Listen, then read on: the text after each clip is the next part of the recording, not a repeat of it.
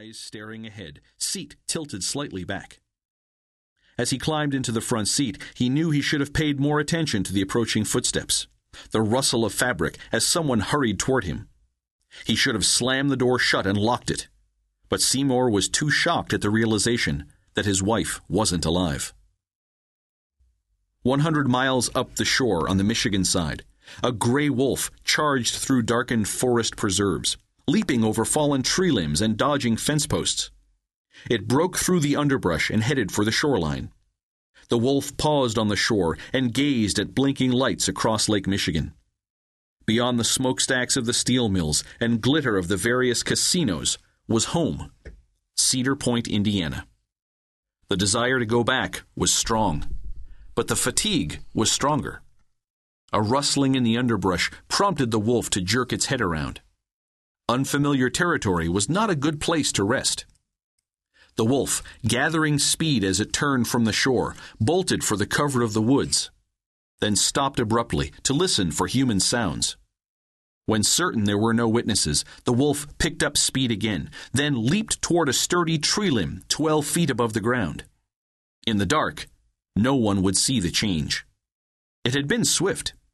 One moment the wolf's paws had reached for the branch, the next moment they were the sturdy talons of a gray hawk.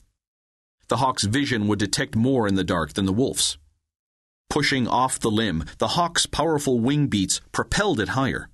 Wind currents caught its underwing coverts, and the hawk gracefully glided in a circular motion as it searched for a place to spend the night. A row of pricey homes dotted the shoreline ahead.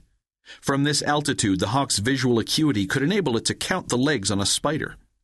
It detected blinking lights through the windows of the homes. It knew these homes had alarm systems. It didn't smell smoke from the chimneys and sense heat. The homes were closed up for the winter. Several of the homes had boathouses. One boathouse was larger than the rest.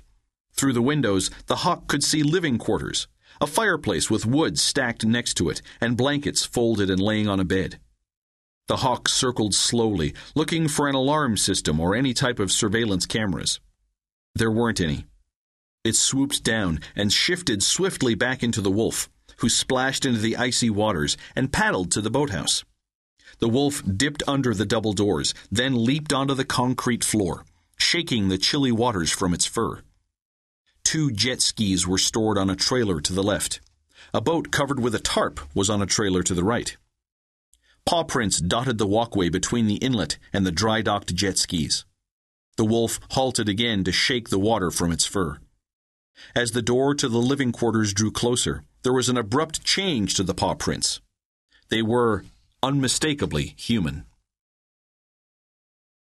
Chapter 2 Dagger set the newspaper on the table and hung up his leather coat.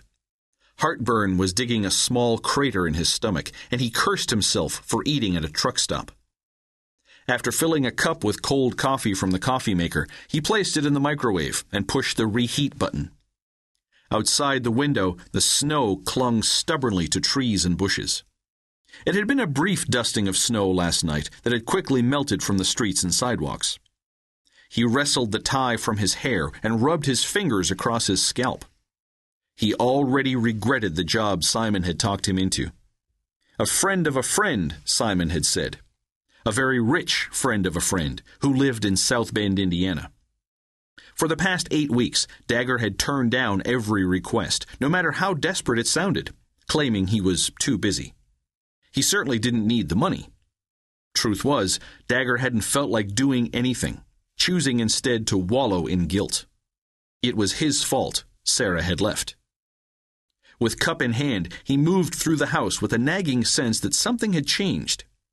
After gulping down half of the stale brew, which only served to irritate the crater, he set the cup on his desk and checked on Einstein.